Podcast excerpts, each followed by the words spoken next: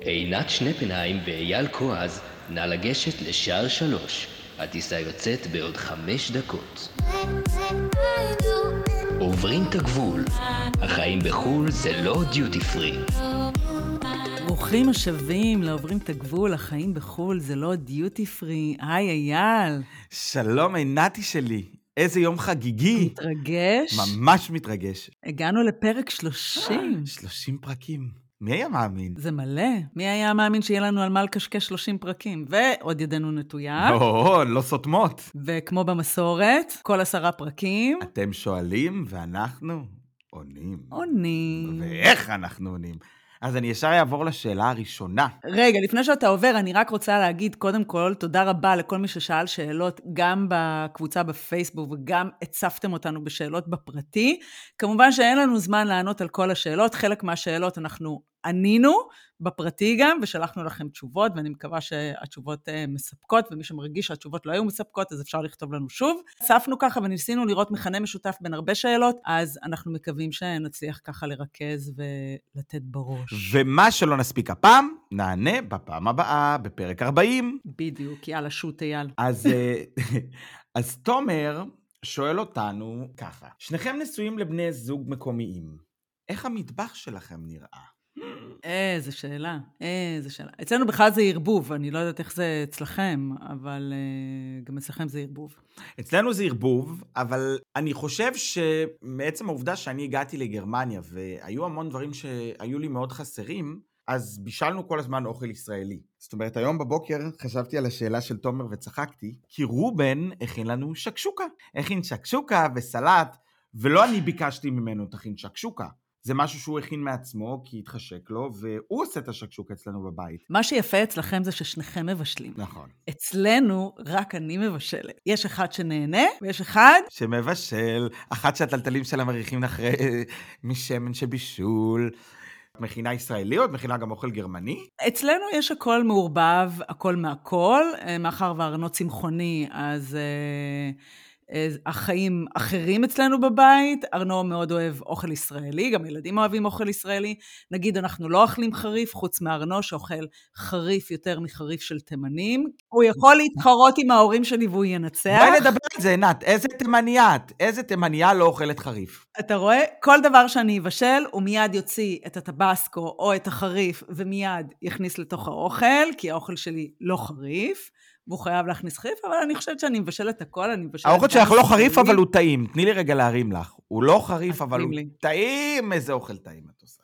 אוכל אש. אש. רגע, כן, עם שורקת. בדיוק. אבל אה, לא, אנחנו, הכל, יש הכל מהכל, רק אין אוכל גרמני, אני חושבת, אצלנו במטבח, שזה קטע. אז בואי נדבר על זה רגע. אני אסביר את הבעיה.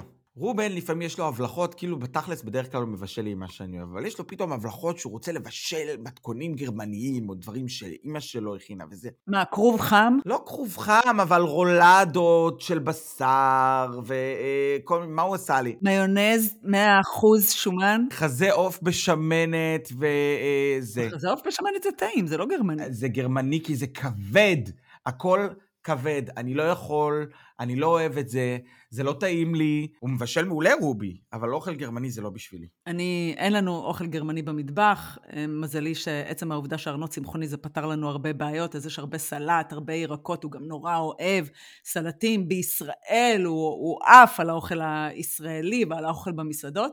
ככה זה בערך נראה אצלנו בבית. כן, והמטבח, אה, המטבח שלנו יפה. גם שלנו, אם במקרה תומר התכוון לעיצוב. אז יאללה, נתי, תציגי לנו את השאלה הבאה. אלינה שואלת, איזו עבודת הכנה מומלץ לעשות לפני המעבר, פיזית ונפשית? אני יכולה לענות לאלינה פיזית, אין לי שמץ של מושג. אבל אה, נפשית אולי אה, להקשיב לכל השרות 30 פרקים של הפודקאסט ולשאר הפרקים שיגיעו. נכון, ואני יכול להגיד לאלינה שלדעתי אין דרך להכין את עצמך למעבר. זאת אומרת, יש ללמוד לא. שפה ו- וכל מיני דברים שהם בסיסיים, אבל בתכלס, זאת כזאת חוויה שאי אפשר להסביר. שאני לא חושב שאתה יכול להגיד ואתה יכול לספר, וכמה שתנסה להכין את עצמך, עד שלא תעמוד שם ותראה מה זה ואיך זה מרגיש, לא תדע. אז אני אומר... היא חוויה אינדיבידואלית. אני חושבת שיש דברים שכן אתה יכול להכין את עצמך. אה, לא מעניין אותי כרגע הדברים הטכניים, כן? זה דברים שאפשר אה, למצוא באונליין, אבל מבחינת אה, דברים נפשיים, כן להכין ולדבר, ואם יש בני זוג בתמונה, אז כן לעשות איזושהי רמת ציפיות, כן לברר אחד עם השני, איך כל אחד רואה את זה, ואיך כל אחד מדמיין את מה שהולך להיות, וכן לדבר על איך אנחנו יכולים לעזור אחד לשני, ולתמוך אחד בשני, וכן לדבר על זה שזה מאוד חשוב להישאר פתוחים בתוך הזוגיות, וכן לשתף את הדברים שכואב לנו, ו... ויהיה קשה, ויהיו אתגרים, ויהיו אבנים בדרך שצריך להזיז. אני חושבת שזה מאוד חשוב לשמור על ראש פתוח, ולבוא באמת עם ידיים פרוסות ופתוחות, ולקבל את התרבות החדשה, וללמוד דברים חדשים, ולהתנסות. ו... וגם את הרע לקבל בחיבוק. בדיוק, בדיוק, וללמוד מכל ניסיון שיש. ווואלה, וגם אם זה לא מצליח, תמיד אתם תחזרו עם בעלי ניסיון חזרה לארץ. זאת אומרת, רווח יש בכל מקרה בדבר הזה, אם החלטתם לעזוב את ישראל ולעבור לגור במדינה אחרת. כי מכל דבר לומדים, מכל דבר אנחנו מרוויחים, ומכל דבר...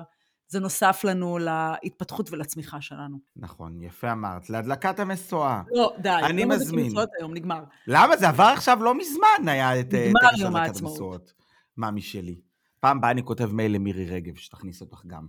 שתפארים טלטלייך את הטקס. לגמרי, אני לא מבינה למה היא לא התקשרה אליי. גם אני לא מבין. אז יאללה, עינתי, תציגי, אני נותן לך את הכבוד להציג גם את השאלה הבאה. השאלה הבאה היא נשארת אנונימית. אני מעצב גרפי, עצמאי, לכן בארץ חשוב לי מאוד לשמור על קשרים חברתיים בקליקה של המעצבים, כדי להמשיך לקבל הצעות לפרויקטים מעניינים שתמיד מעבירים בין מעצבים חברים. אבל אני חושש שאם המעבר לאט לאט ישכחו אותי בארץ והקשרים, והשם שלי לא יביאו מספיק עבודה. חווית מחשבות דומות? לגמרי. לגמרי. עכשיו, קודם כל, לפני שאני עונה על השאלה, אני רוצה להגיד שזה שאמרת שזה אנונימי, mm. כבר מדגדג לי. למה? לא יודע, יש משהו באנונימיות שקצת כזה עושה את זה מסתורי בשבילי. אני חושבת שהשאלה היא כל כך uh, טבעית וכל כך נכונה, ומעלה חששות ש...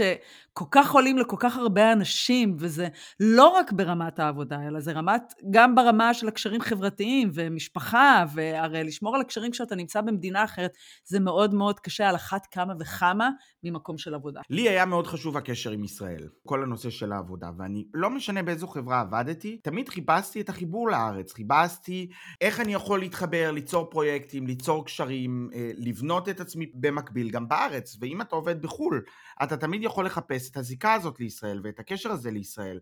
אה, אצלי זה היה פורמטים ישראלים שניסיתי להביא לגרמניה, זה היה כשעבדתי באנדמול אז הייתי בקשר עם אנדמול ישראל, עשיתי איתם חילופים, באתי לראות איך הם עושים את אה, האח הגדול בארץ, זאת אומרת כל הזמן לראות איפה אתה יכול למצוא את החיבורים האלה ואת ההשקה הזאת בגרמניה לישראל, או המדינה שאתה נמצא בה, לישראל, וככה גם תשמור על הקשרים, וגם תרחיב אולי אפילו את מעגל הלקוחות והקשרים שלך. אני חושבת שמעצם העובדה שהוא מעצב, אה, או היא מעצבת גרפים, שזו עבודה שהיא בינלאומית, כן? היא לא מגבילה בלקוחות דווקא בישראל.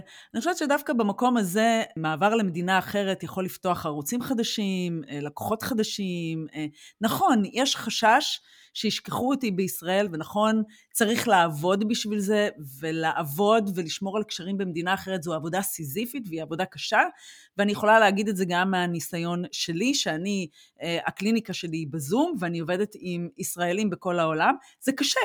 אני אמנם לא מטרגטת על מדינה אחת, אבל אני עובדת על כמה מדינות, ונכון, זה להיות הרבה באונליין, וזה הרבה להעלות פוסטים, וזה כל הזמן להישאר בתודעה של אנשים. משמעת עצמית. משמעת עצמית, וסבלנות, ולא תמיד זה עובד, ויש תקופות של עליות וירידות, ולא תמיד זה פשוט. והנה, אני נגיד נמצאת עכשיו בתקופה של ירידה, ואני פחות נמצאת בפייסבוק, ופחות משקיעה בקהילה שאני הקמתי, כי...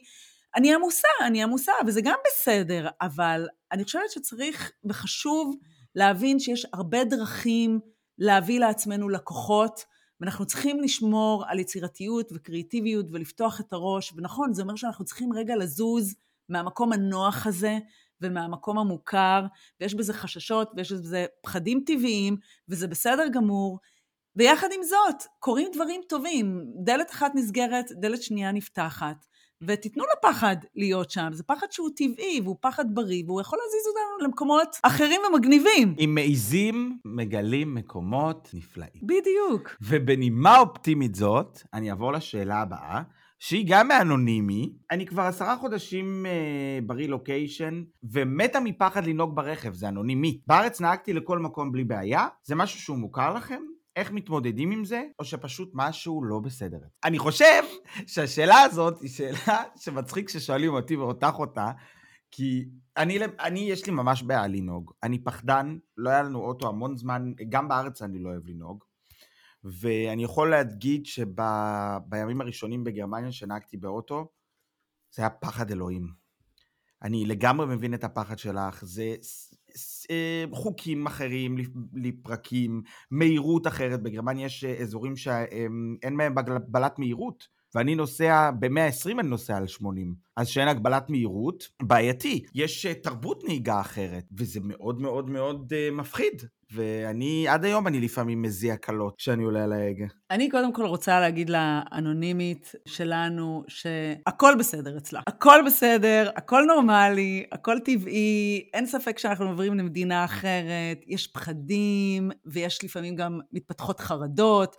ורוב האנשים באוכלוסייה, יש להם פחדים וחרדות, וזה נורמלי, נכון, אנשים לא מדברים על זה וחבל, אבל זה משהו שהוא קורה להרבה אנשים. וחרדת נהיגה היא אחת הנפוצות במעבר למדינה אחרת, וחרדת נהיגה היא מתחלקת לשלושה דברים, יש חרדת נהיגה שלא נוהגים בכלל, יש את אלה שלא עולים על כבישים ראשיים, ויש את אלה שמפחדים לנהוג בלילה, וזה בסדר גמור עד מתי זה בסדר גמור? זה בסדר גמור כל עוד זה לא משתלט לי על החיים, ואני מרגישה שאני עדיין מתפקדת, ואני עדיין יכולה לעשות כל מה שאני רוצה, וזה לא כזה מפריע לי. מתי חרדות בעצם הופכות להיות בעייתיות? כשאנחנו מרגישים שאנחנו מתחילים להימנע מלעשות דברים, ואנחנו מתחילים לפתח איזה שהן התנהגויות בטוחות כביכול לא להרגיש את הפחד, אבל אנחנו מונעים מעצמנו כל מיני דברים. אחד הדברים, החרדות הנפוצות גם מעבר למדינה אחרת, זה חרדה חברתית. היא לא רק לבני נוער, היא גם אצל מבוגרים חרדה חברתית. וזה משהו שעלול להביא לתוכו גם דיכאון קל עד בינוני, וזה משהו שצריך לשים לב אליו, כי לפעמים בדיכאון לא תמיד החרדה היא גלויה, לפעמים החרדה היא סמויה. אני יכולה להגיד שמניסיון, אני פוגשת מטופלים אצלי שרווקים ורווקות דווקא, במיוחד אחרי הקורונה, שעברו בקורונה וסבלו את הסגרים, אז יש פחד לצאת לדייטים, שגם זה יושב על חרדה חברתית, אה, פחד להכיר אנשים חברים, או זוגות שעברו במהלך הסגרים וחוו את הסגרים שנתיים ראשונות לרילוקיישן, אה, ויצאו החוצה מהסגרים, ויש את החרדה החברתית שהיא מתבטאה בלהגיע לאירועים, אה, יש אה, אה, קוצר נשימה, הזעות, דופק, זה מתבטא בהמון ביטויים פיזיים, או נשים שאומרות שהן מפחדות ללכת לאירועים חברתיים שחס וחלילה לא ישאלו אותם מה הן עושות בגלל שהן נמצאות בבית והן לא עובדות, אז יש את הבושה.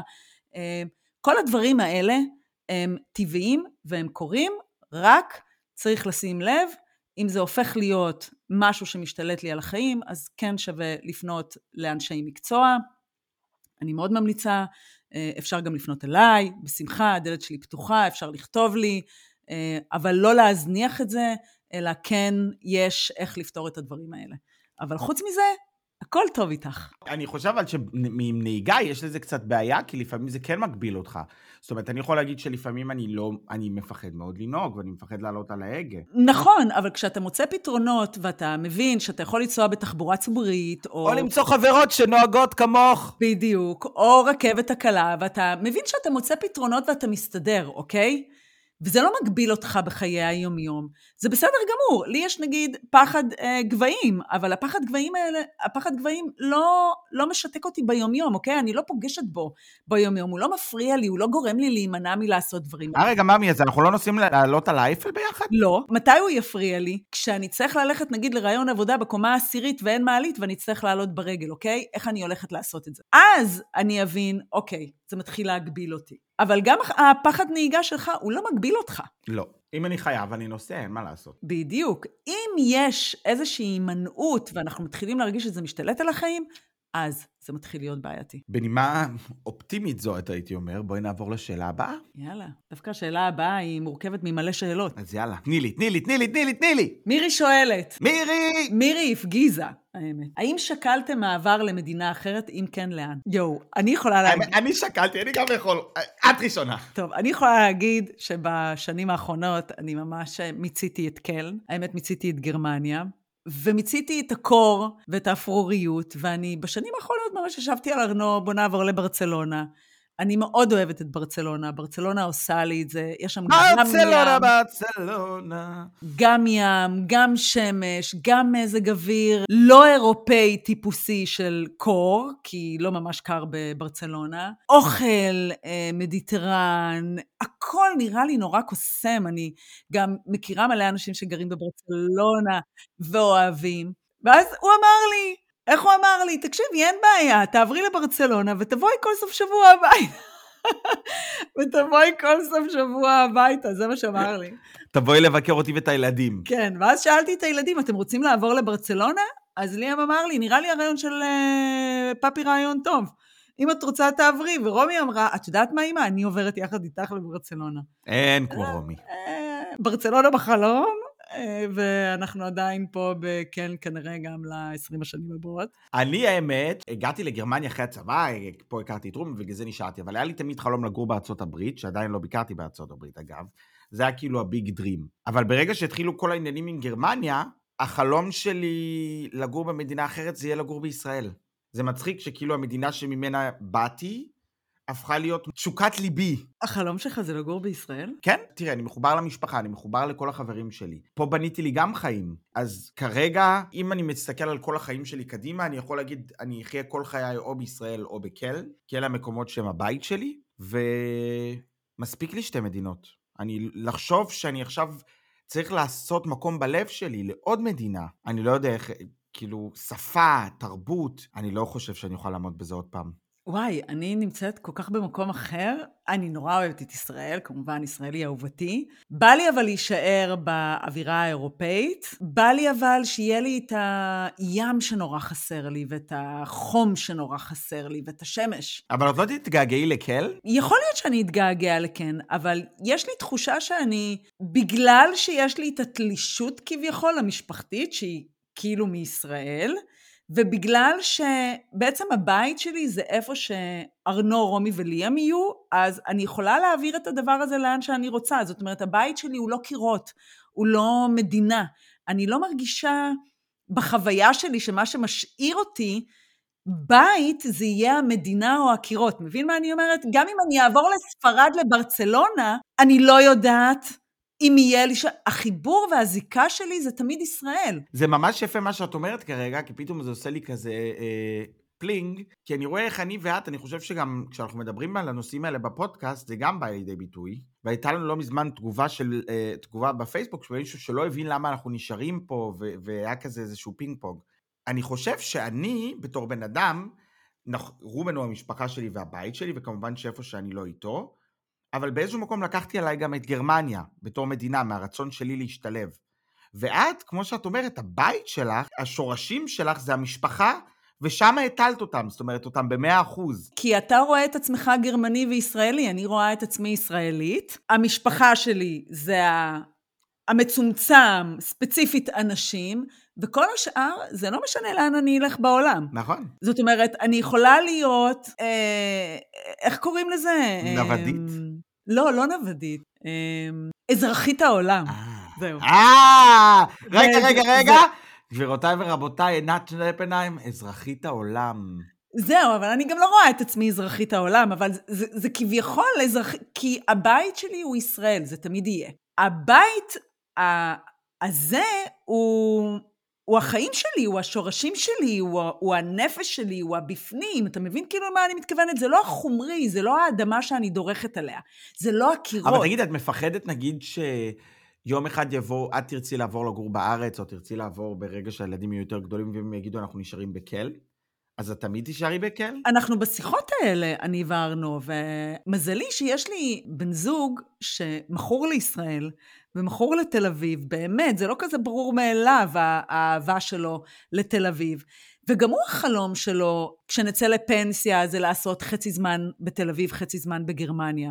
אז אני לא יודעת עוד איך זה יעבוד, אבל אנחנו כן מדברים על הדבר הזה, זה קיים, יש דיבור על זה, יש חלום, שנינו מאוד מאוד רוצים להיות קרובים לים.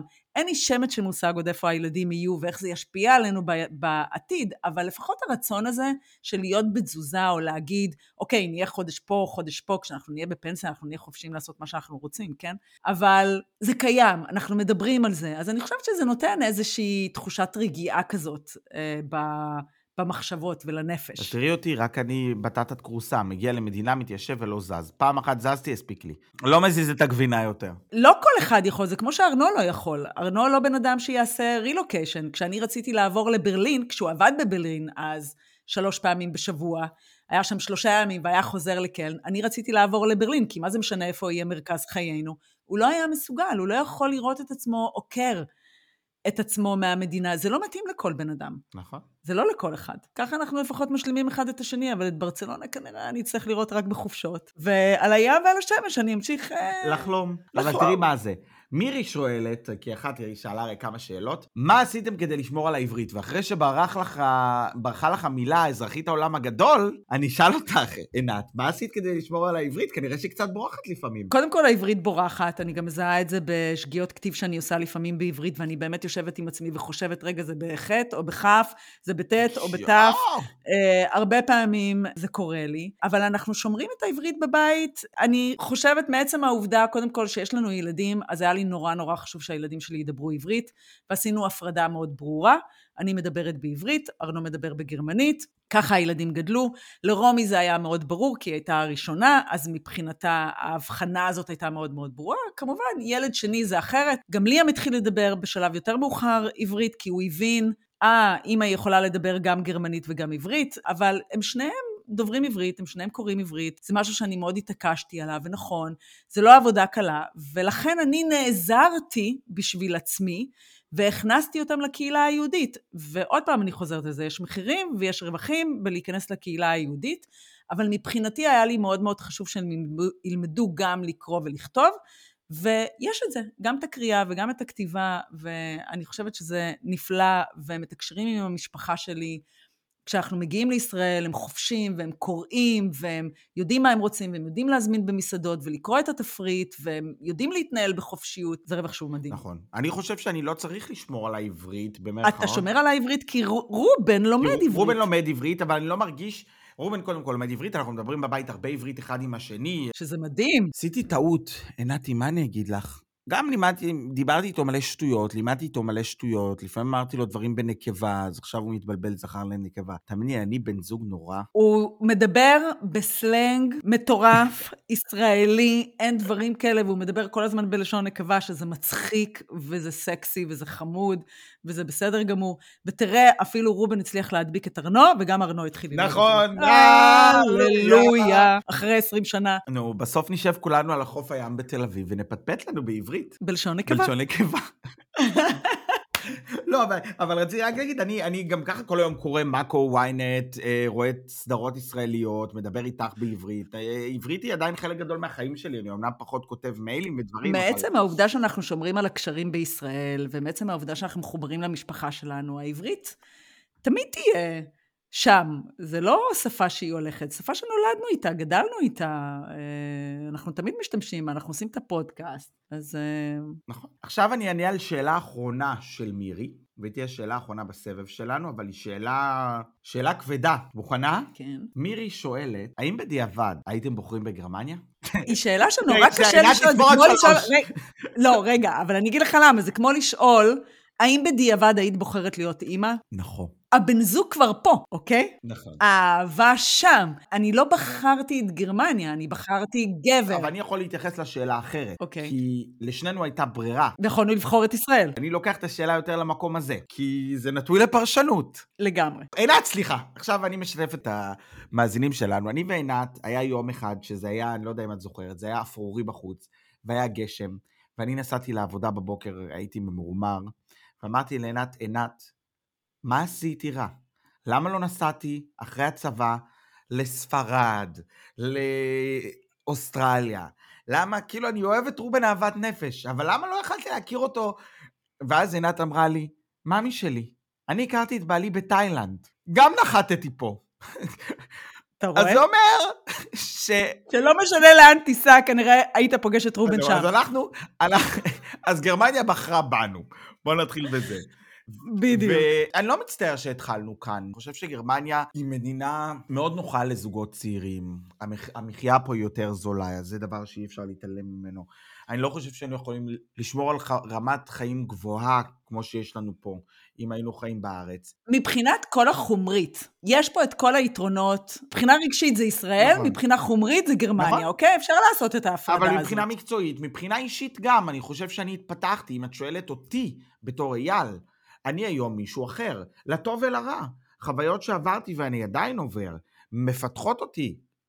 סביר להניח שבארץ לא הייתי עובר אותם, הייתי עובר דברים אחרים, ואני לא יודע איפה הייתי היום אם הייתי גר בארץ, אבל אני די אוהב את מי שהפכתי להיות, ואת מה שהשגתי, ואת הדרך שעשיתי, ואם מחר חלילה אני צריך להגיד שלום, אז אני מבסוט על הדרך, ואני חושב שעשיתי המון, אז um, בדיעבד הייתי בוחר את גרמניה שוב ושוב. אני רוצה להגיד לך שאנחנו היום, הראשון למאי, זה היום נישואים שלי ושלנו. אה, מזל טוב, ממי! והיום אנחנו חוגגים 20 שנה. אה!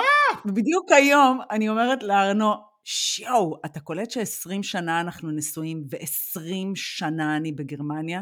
הוא אומר לי, התחלנו לצחוק כמובן, אה, אני סובלת אותך 20 שנה, אתה סובל אותי 20 שנה, לא, לא, לא, לא, ואז אמרתי לו, ממי, אתה לא יכול להשוות את עצמך אליי, אצלי זה 40, 40 שנה, ואז הוא מסתכל עליי ואומר לי, למה 40 שנה? אמרתי לו, זה 20 שנה איתך ועוד 20 שנה גרמניה. נכון? זה 40 שנה. נכון. אמרתי לו, אני חושבת שרק על זה שאני חיה פה 20 שנה, אני צריכה להדליק משואה. נכון! ולהדלקת המשואה! אני זה. להזמין את האחת והיחידה. ובאמת, נסענו להורים שלו, ובאוטו אני אומרת לו, אני באמת, כאילו, באמת כל הכבוד לי.